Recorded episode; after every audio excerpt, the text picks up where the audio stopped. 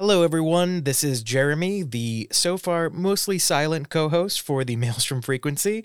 And this episode will continue that trend, but that's okay because Elaine Hullihen and Lo Smith get into some really deep, interesting topics, and you're going to hear what they have to say. If you are listening to this episode when it comes out on April 4th, then I want to give you a heads up that MCA has a performance at the end of this month. Bricolage is returning, and we have an incredible group of 10 artists who will be working in pairs to create new, amazing hybrid performance at Maelstrom. Bricolage is running April 27th to the 29th, and you can find more information about it on our website, maelstromcollaborativearts.org. Now I'll hand things off to Jasmine and our lovely guests, Elaine and Lo.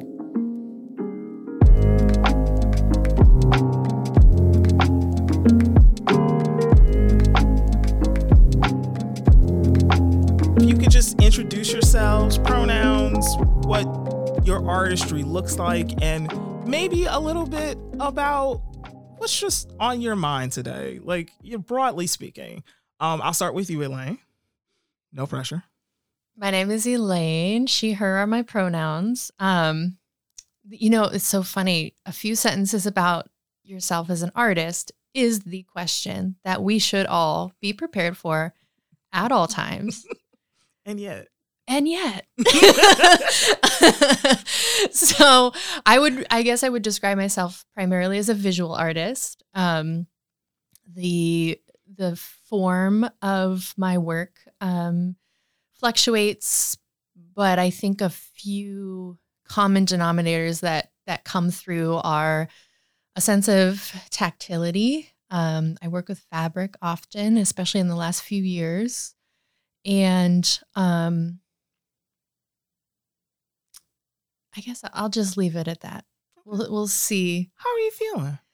I'm feeling good. Um, you know, we we talked a little bit about like in this very exact moment, we talked a little bit about nerves. Sure. So I am gripping my fingers and I'm sure once we start talking, I'll feel a little less. But I, you know, I'm a nervous person, so I'm feeling that at this moment. But Mm. I'm also excited and interested. I always like talking with you, Jasmine. I'm excited to talk with Lo a little bit more. I really love the work Maelstrom does. So, I mean, this is a really cool day, and it's sunny outside. it what is. else do we need? Um, no, I'm, I'm very much with you. Uh, I also am a bundle of nerves. Uh, I try to remind myself that that's usually a sign that this is something you're excited about, or like at least you don't want to mess up in some dramatic way.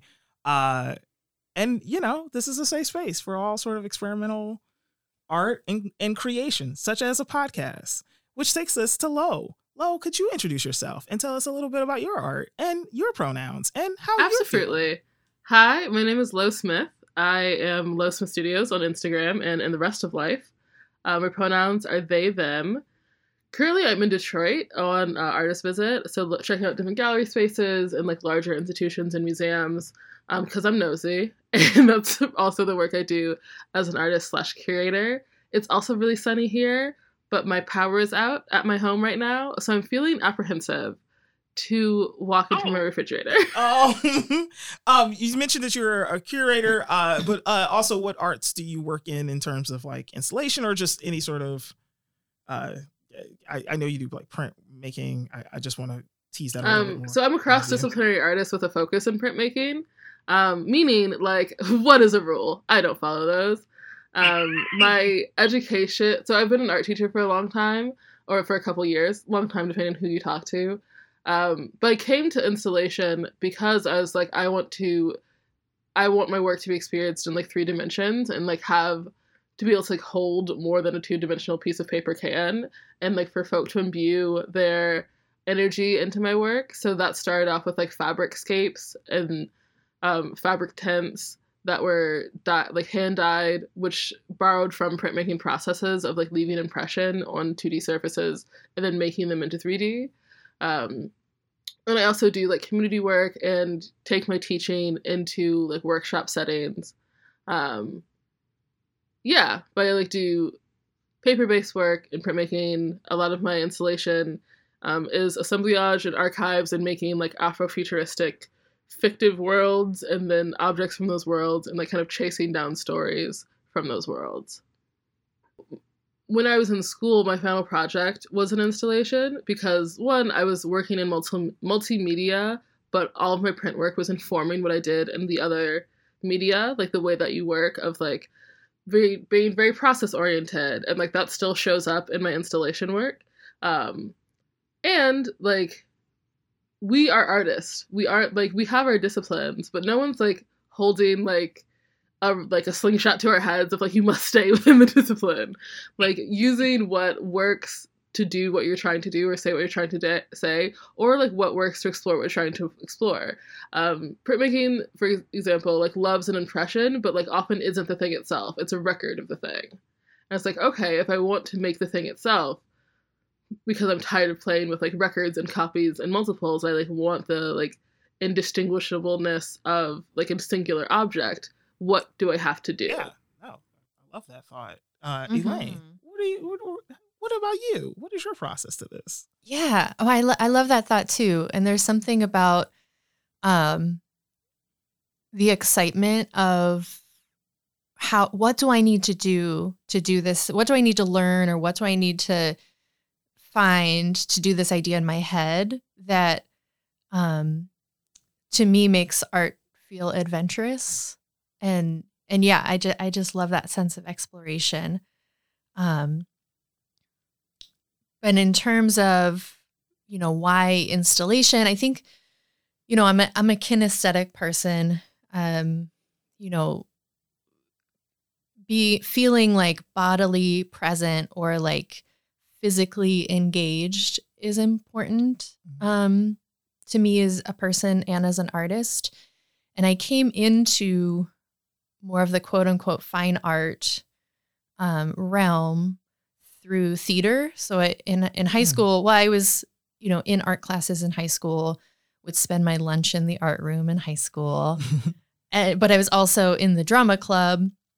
And then when I went to college, I you know I've always kind of like skirted around um, the theater landscape, and uh, you know did kind of set painting, set design type things like that, which um, I think really lends itself to that kind of atmospheric physical experience. Um, that I think that's just how I understand the world. So then that um, makes more sense. I mean, I do try to make two dimensional work, and then it always ends up somehow getting off the page and being like a physical object in space.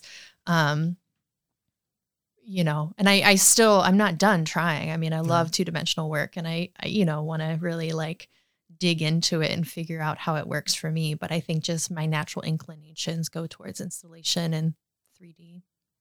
No, I think uh, it's funny because, like, for me, I'm very much 2D, learning to do 3D, and so I hearing very similar things, patterns, and sort of what you both are saying.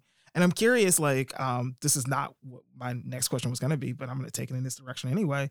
Is there, like, okay, it's two part question. One, is there, like, what do you think about when you think about a space that you want your art to be in, ideally speaking? Like, what is your approach to space? What is your considerations? And then, like, part B to that question would be, what would, and maybe it's the same answer, but what would be the ideal space? Like, if you were working on, whatever is in your head right now as I'm talking. Like everyone has an art project in their head right now. Um, so like, what would be like? Where would that space look like? What would it be like? So, what do you consider, and what would the ideal be? I think the ideal space for me is like it depends on the project, right? And mm-hmm. a lot of the way that I work is my projects exist in multiple spaces. So it's like, okay, so I think less in physical space and more in like who's in that space. Like who do I mm. need to talk to? Who is this work for? And then secondary is like, okay, where are they? Like physically, where are they? So if I'm right now I'm working on a project um, that involves like movement and performance and a costume. And I was like, it could exist on a beach or in a church basement or on a street corner or in a physical space because it's like attached to my own body but I've had other installations that like need to manifest in physical space where like I hate I hate the term um dimensions variable because it's like that can mean so many things. But thinking about like 2D artists, um, like Chloe Bass or Kameelah Janan Rasheed or Angela Fegan Davis, all of which are printmakers and 2D artists who put their work in physical spaces on billboards and in queer club bathrooms and in parks on like reflective signs that are like human sized. Um, all of those take up space and like exist in public space in very different ways but are very particular to like what they need to be to exist in space like this needs to be a billboard or this needs to be a sign that's like eye height or this needs to be a poster in a bathroom that the form itself is communication. Exactly. So like I don't have an ideal space period. I have an ideal space for each like yeah, the art product that lives in my head that has an ideal space because it like needs to be um so like this project I'm working on like needs to be at a human scale like one to one. So like it would be Mm. like outside in a crowded space where I'm like in a landscape. Um but like how it exists in space is also informed by who was there right now. Like, could this exist in winter in Cleveland? Probably not. um, no one's outside. but that is so. I think space is this like very malleable, like juicy thing that when we think about what does this need to be versus what space does it need to be in, then if the object becomes if the form and the object come before like venue and space, or they're all in concert together at the same time, then there's a lot more places you can perform or like have an installation. Great answer. Yeah. yeah, Elaine. Super interesting. Yeah. And as you were talking, it it made me think like there's no such thing as a blank space. Every Mhm. space is adding content and context to your work. Um, and changing how it is viewed. Um, and when you said Chloe Bass, I was thinking of um, when she did the project in Cleveland. I think it was at Spaces. Um, and how you know questioning like where does the space of the art happen where the you know the presentation of the work um and she might she's probably answered this somewhere and i just either don't remember or haven't read it um so does the space of the art happen you know in the you know the photographs of the experiences so she had a project i'm not going to repeat it well i don't think but it was um, spending one-on-one time with people in Cleveland. So she was here um, and made appointments, and I think people maybe went on walks, or she just joined Mm. um, Clevelanders in their daily life. Um, and we'll probably have to do a asterisk go read and see what else what really it was about because I mean it's it's just such an abbreviated version. But then so if part of the art was Chloe spending time with someone as they're walking their dog, and then you see like the shoes at the gallery, and then you see like the picture. So it's like where where is the art? Is it the experience? Mm. Is it in the presentation? Is it both? Um, which I mean, I think is a little bit of a tangent inspired by what Lo was saying. Yeah. Um, but I guess for me, when I'm thinking about space, I am thinking about the context and content of what that space is. Mm. Um, and recently, when I, I I'm finishing up my MFA, and I had the chance to show um, my final body of work in Cleveland, and then also I'm in a low residency program in Incline Village in uh, Nevada. So then show it in Nevada. So it's the same work in two different places, Mm. and that um, in here actually, Jasmine, you were there. Um, it was at Bay Branch Farm, um, which is on the west side of Cleveland. And it is a sculpture installation in a working urban farm. Um, and then in at, at school, it was a university gallery. So that got me thinking that I think I prefer contexts that are um, maybe not white wall. Oop, hold on. Sorry. Got another call. There we go. You prefer contexts that are not white wall, is the last thing you said. Yeah, and and that's a question mark. Mm. Maybe. I I feel like I feel like my, you know, standing back and looking at the two exhibitions, I like the one in Cleveland better. Mm. And Um, to subscribe it, just for people who didn't get to see it, who should see it by maybe going to your Instagram or website or you know one of those things. Um, it was I got to take photos of this installation, so it's uh, I'm gonna you edit what I'm gonna say next, okay? Uh, fabric based installation pieces of um, they remind me of pillows. They're very soft. They're very um, uh, they uh, like like like rocks, like nature based shapes, very organic shapes that were placed within this urban garden that's in someone's like expanded backyard in a relatively like suburban neighborhood. Like it's it, it felt sort of like like just walking in you wouldn't know from the outside like from the main street that there was a huge garden back there with like a greenhouse and things. And so you just have these like fabric based pieces like in with you know these plants that are growing up and wildflowers and all this beautiful stuff so just to kind of give that imagery like that that i could see what you're saying like the conversation between the pieces of art this sort of like the colors even that you use were like more earth tones and organic in conversation with and how that would be different than like you know your standard gallery white wall experience hmm Yeah, yeah. I think the um just the environment it change changes the work completely.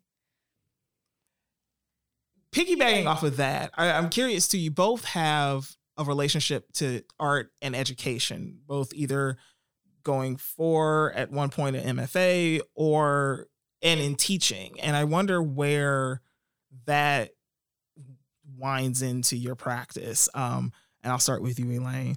Uh, is there, yeah, is there a, I don't want to say philosophy necessarily, but like, is there sort of uh, an idea or a mindset behind that? Is it, I just got to pay the bills? What, what have you? Oh man.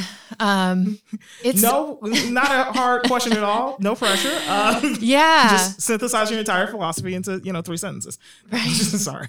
Yeah, no, I, I'm I'm on quite a journey with teaching at the moment, and I um I love talking with other teachers. Um, I've taught yoga for 12 years. That's kind of how I started um, teaching, which is a different type of teaching than um, in like a, a school traditional school setting, but it's still um, you know I think of it like you're and my yoga teacher said this at one point you're a sculptor of the experience. So the way that my um, art practice and teaching practice overlap it's um, you know we're we're physically here in this present moment and what's happening in this present moment and what are we what are we doing with it you know? And um, there's a specific uh, goal to a yoga experience or a specific goal to you know a, a visual experience that i create. Um, so it's about practicing being present. It's about present. It's about practicing listening. Um, it's about being intentional with community. Um, it's about being sh- it's about sharing um, kind of what i found in my life to be most meaningful. Um, that all said i have been i'm not as burnout as i used to be. Mm. and I, I probably started teaching art classes about eight years ago. But there was a period where i was so severely burnt out with teaching and it takes so much focus and so much energy. And I was just reading an article about decision fatigue, and part of the reason why perhaps teachers are so exhausted is that um, we're making more decisions moment by moment.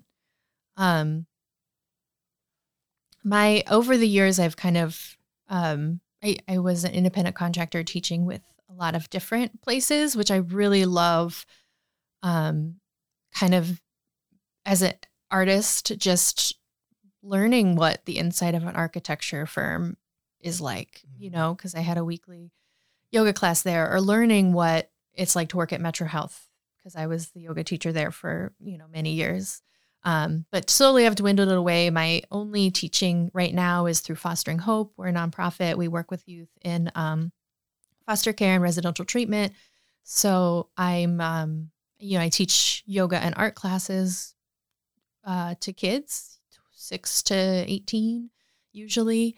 Um, and the, you know, the art, the type of art that we do kind of changes depending on what the youth are interested in. Some uh, painting is like really popular, but sometimes it's origami, sometimes it's paper mache, sometimes it's drawing, sometimes it's um oh, what else have we done?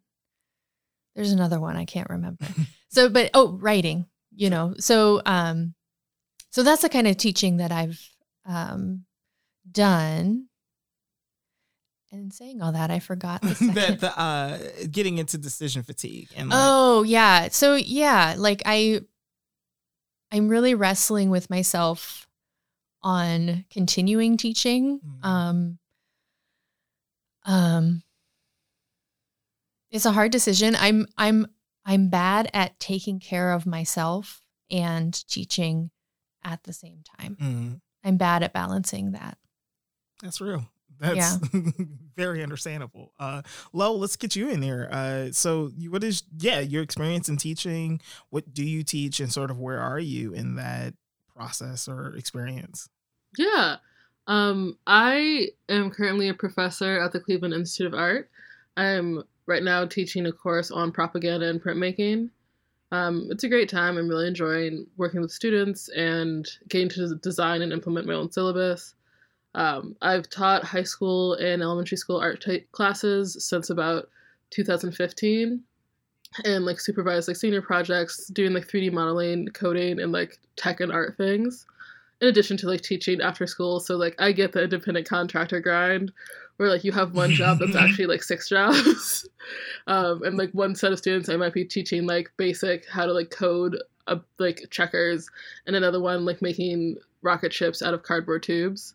Um, which really I I consider teaching a part of my practice. I like don't think I could teach and not have an art, artistic outlet, but also like in addition to decision fatigue is kind of this like okay have finite amount of energy and finite amount of creative energy which like we we don't like to say as artists it's like i'm an ever right. like ever running spring of creativity and ability it's like no you're a human being um so I think that my one of my struggles teaching is like, okay, if I'm putting all of this creative energy into which I want to do and enjoy doing into like writing the syllabus or like designing this this lesson that both has um, social political context and history and also like very like hard skills of printmaking like hard skills within like soft skills and hard skills like how do you balance that where students are both like exercising their brain and like de- developing like new like synaptic connections through like differentiated processes. And like how do i get that to like play nicely with like we're making a hundred prints today?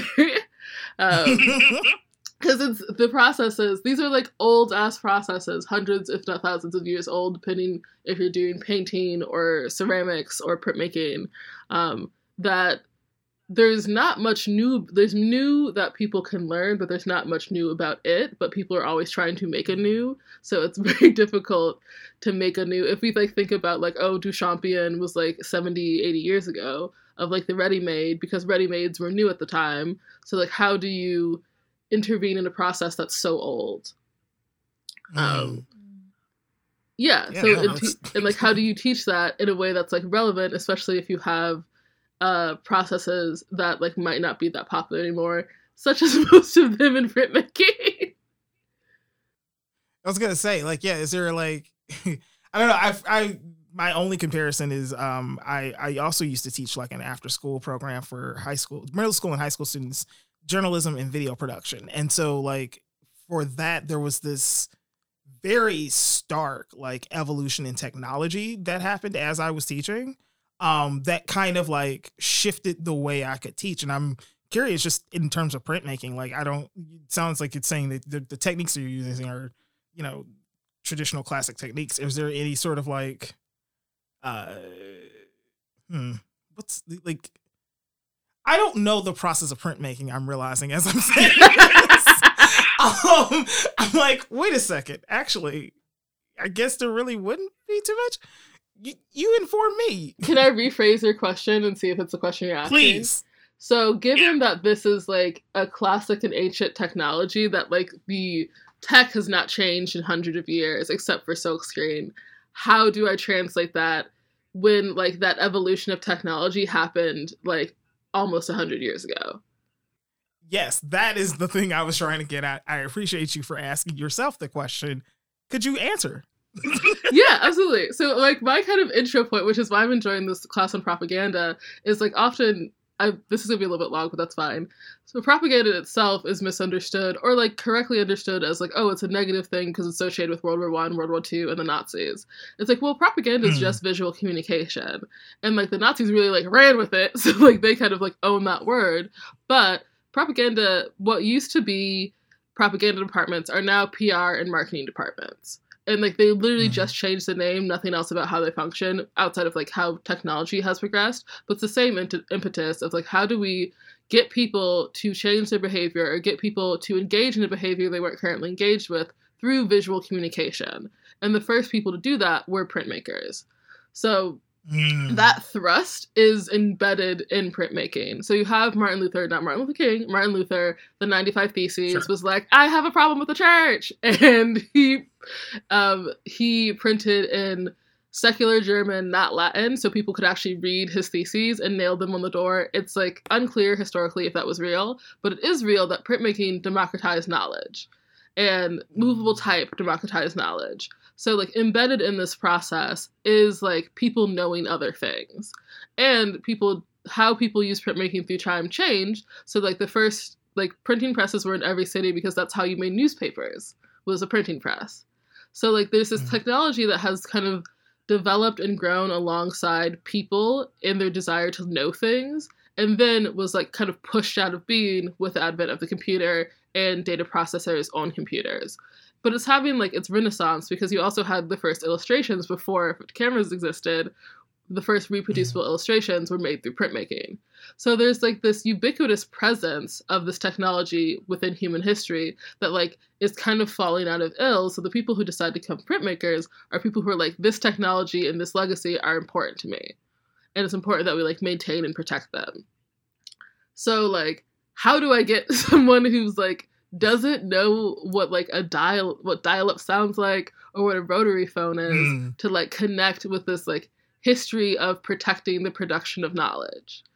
Um even like xerox machines like that's a type of printmaking. Risograph that's a type of printmaking. So it's this like kind of silent but ever present technology around like producing and protecting knowledge and protecting mar- marginalized voices by allowing folk to print things without having to go through channels of production and publishing houses. Um, so to answer the question, to make it into a three word answer or three sentence answer, um, how do you teach this thing? It's like, well, silkscreen. Like everyone owns a silkscreen t-shirt. Like you own silkscreen materials, but you might not know that was a process. In the same way that you own a photograph, like all these processes exist around you and build the worlds you exhibit and or in, inhabit. Um, but you might not be aware of them or how they came about. Like silkscreen, which is on t-shirts, and offset printing, which is what makes newspapers and magazines, came from lithograph, like lithography and intaglio, which are like stone-based processes. I want to take your class, Lo. Right, right.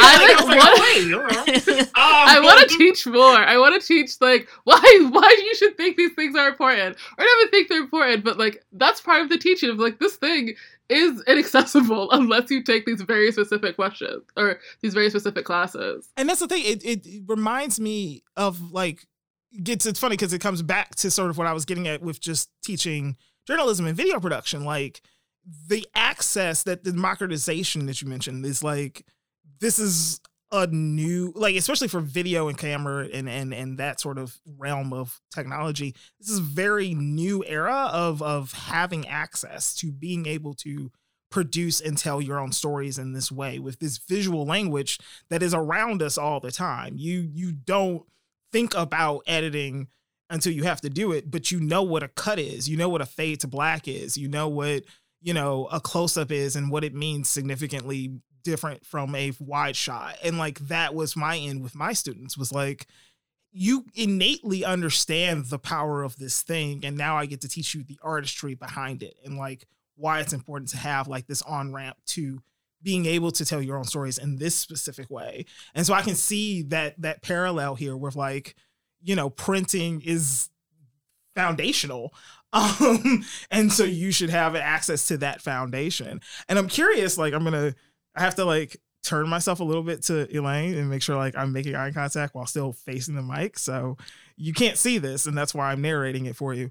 Um, but Elaine, um, I'm curious in terms of teaching because I've also done this other side where like you you're put in a teaching position because you're teaching more of the just the art of learning to express yourself in art in general, right? Like that and uh, and there's an on ramp to that too and i wonder if you can kind of speak to that like the even if it's you know building a rocket one week or like you know uh painting or writing it it, it there's still that like I don't. Uh, it, mm, you may maybe you'll tell me differently, but I I found working with like a broader audience of of students that you kind of have to get them over this initial hump that they can even do it at all. Mm-hmm, mm-hmm. Um, and I'm wondering if you can kind of speak to any of that sort of experience.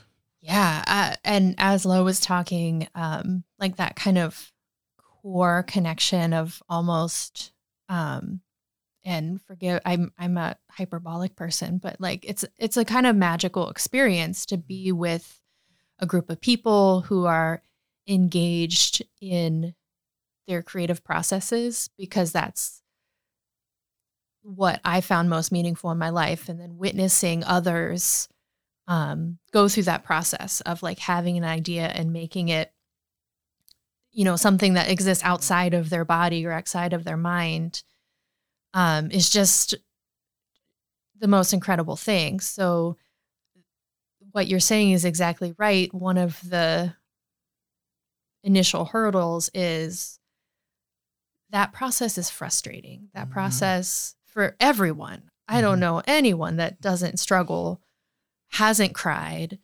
hasn't bled, sweat, all those things.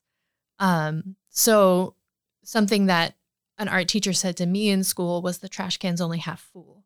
So that's something that um, kind of we start on mm. in, in the beginning is that I, I hear you. Let's have all of our feelings about it because I, I, I have been there. Um, and then next class, we're going to do it again, mm.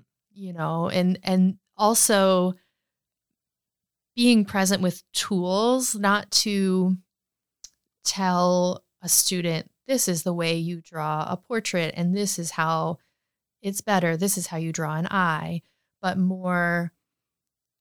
Um, I do a lot of kind of tracing for my students or mm. um, bring in pictures that are traced because just having kind of that um, on ramp, I love that word, and to get that muscle memory to mm. to start drawing a picture that you like even if it was traced it um it does build like a confidence so mm. then the next class oh i have this i have this idea i have this new idea um you know and and you know maybe we're searching uh, inspiration images and then they're combined you know because the the possibility is there or the idea or the you know well, I've done this one you know it's that it's practice isn't it? yeah that yeah. practice kind of getting in a routine um yeah and then and having having tools but not answers mm. I hmm. think forgive me if this is a little like woo woo but you know I'm a woo woo person what if there is anything overarching are you trying to communicate in your work? Maybe currently, maybe within the last few years. Is there an idea, a concept, uh, a, a vibe, anything you're trying, especially in in relationship to the fact that you so much of what you both are thinking about is space and its relationship to your physical experience. That sort of I'm I'm making weird hand gestures. Um I don't have a word for that, but that vibe, that weird feeling of like this thing that's we know it's tangible we don't have words for um is there yeah is there a theme or a, a thing you're working within um uh i'll start with elaine and come back to lo yeah if my artist statement could be a series of hand gestures life would be so much easier. Because uh, yeah it, uh, i mean a lot of what i've been exploring um has to do with um, I, I work with used objects, things that you know I say sometimes have they've lived their own life before they came into art, and that um, there's some sort of recording, either like woo woo recording or physical recording on that object of that use, like um, clothes get holes, they get sweat stains. Um, you know, they've been to, you know, birthday parties and walks outside and work. Um, so I really, there's something about an object that has been previously used um, that I'm interested in working with in terms of um, how we, and this is where the hand gestures come in, mm. like everyone has their own kind of intimate relationship with those things um, and and even maybe even an unconscious relationship with those things. And what does familiarity make invisible to us? Because we're interacting and navigating all these relationships, and so much um, kind of becomes given or automatic. So by recontextualizing used clothing, um, spaces, how we're physically in relationship to objects. Maybe and, and this is maybe making a leap or maybe i'm on the beginning of this journey and i'll, I'll get there artistically but then how are we um you thinking about our relationships with each other mm. you know does the, one of my original questions about a year ago is how does how we treat objects um in influence how we treat each other. It, I was gonna say this reminds me of the again, correct me if I get it wrong.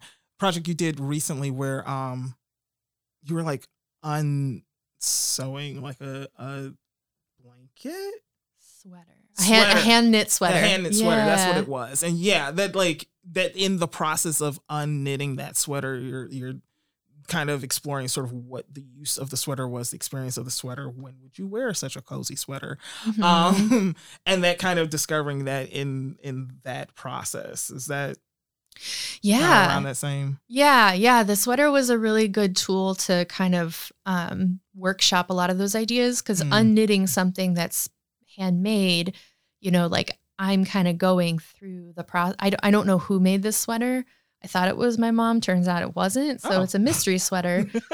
so it's kind of, you know, I felt, uh, uh, and being like um, someone who likes to do those kind of, um, you know, lap work projects myself, going through the process of, of someone's hands touch this, hours were made spent making this, but also like, what does all the string of a sweater look like when it's stretched out into one long, one long, um, line? Or you know how many times does the yarn of a sweater wrap around my house? The answer is 24 oh. How many lengths of my body does the yarn that it takes to make a sweater have? Mm-hmm. the answer is 420 i think something like that. So it's like who cares you know i can look at a sewing pattern and i know that this many yards of string is ta- is needed to make a sweater but when you kind of work backwards through like, well, this is like the human experience of it, or mm. this is mm. like the function of life. Um, it's just an invitation to maybe look at things differently, sure. maybe slow down. Yeah. Be a little more curious.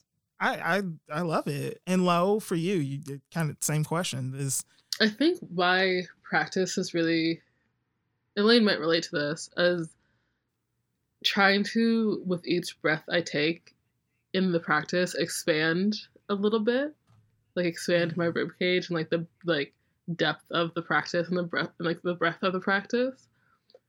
So right now I'm working on a project called Beg Baddies with Euphoric Gender.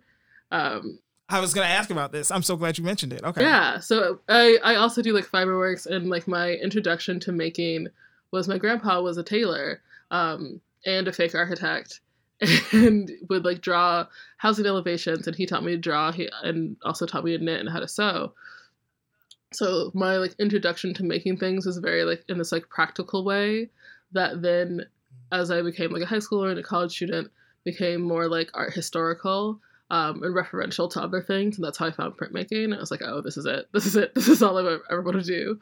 Um, and but beg particularly during the pandemic where like i didn't have access to a press uh, all i had access was my silk screens and i started knitting crocheting a lot and that led me to the formation of this project beg um, thinking about like gender expansiveness and bodies and like constructing your own self-image in this space where like i'm just spending a lot of time by myself like i'm not being witnessed by anyone else um, and I was non-binary and out before the pandemic, but I think the pandemic really gave me the space to be like, okay, what do I want that to like physically look like? And Mm. looking at these like, and I'm not going to mention any particular, but looking at these uh, gender neutral or like comfortable clothing lines, I'm like, these are sad gray sacks, and I am not a sad gray sack. So like, what can I do about this? And having that reflected back to me by like friends and other queerdos and other artist people who are like, well, part of my installation praxis is making worlds I want to live in, um, and making worlds that like make sense to me. So like, how can I do that in like an immediate way? So it is like Rebirth Gar- Garments and Noel Pulo are two designers who also do this, two artist designers who also do this. Um, and it's not about like making a clothing, like a clothier or like atelier, like not. It's not about making a clothing line as much as it is is like okay, what are like body based and somatic practices about identity that can translate into like knit and sewn garments. Um, so, for example, one of my sweaters is like a fidget sweater, um, where it's like a big gray granny square panel with cro- that's added crochet on top, this like stringy hung crochet, so you can fidget with it. Um, which is like a nod to neurodivergency, but isn't like a straitjacket, which is the like most common piece of neurodivergent clothing um, and is like, okay, how do we like nothing? I know nothing like this exists because like it recognizes a need that like you're supposed to be like shameful about, or like that's what fidget toys are for. But it's like, okay, it was less trying to put a fidget toy into clothing and more addressing like what are things I need to feel comfortable in the space. Um, is like the ability to fidget, so I could like put that on a sweater. Um, so that's what Baddies with Euphoric Gender is. So like doing those experimentations, teaching people how to knit and crochet, and that's again that like deep breath of expansion because like the op- not not the direct opposite of Elaine's, but the process. Like, so as opposed to the process of frogging or pulling apart, like what if we free formed together this piece of clothing that like not might not be a sweater because it's like someone who doesn't know how to knit or crochet like put it together, um, but is a very patchy experience of love, um, and that is becoming so again not a clothing line but like these like thrusts into like manifesting clothes that like make sense for our bodies and our experiences. Like not in a design way but in a like uh kind of like peter pan and the lost boys smashed together way yeah. um and i'm really enjoying it. And the latest iteration is i like made a hundred 3d granny squares and i put them on tiktok and that's how i made friends on tiktok. Um and people are like oh you should make a blanket. I was like no no this is going to be a suit. So having fun. I think there's a level of like we are serious professional artists and we like take ourselves and our work very seriously because it's like important to us but i'm also like do bullshit silly things with your work like Yes. chase down these nuggets of joy that like might not fit into the um into like the narrative of self that you've made like sheep granny squares don't really fit into like my manifesto work with printmaking, but they bring me intense joy. So I'm gonna keep making them.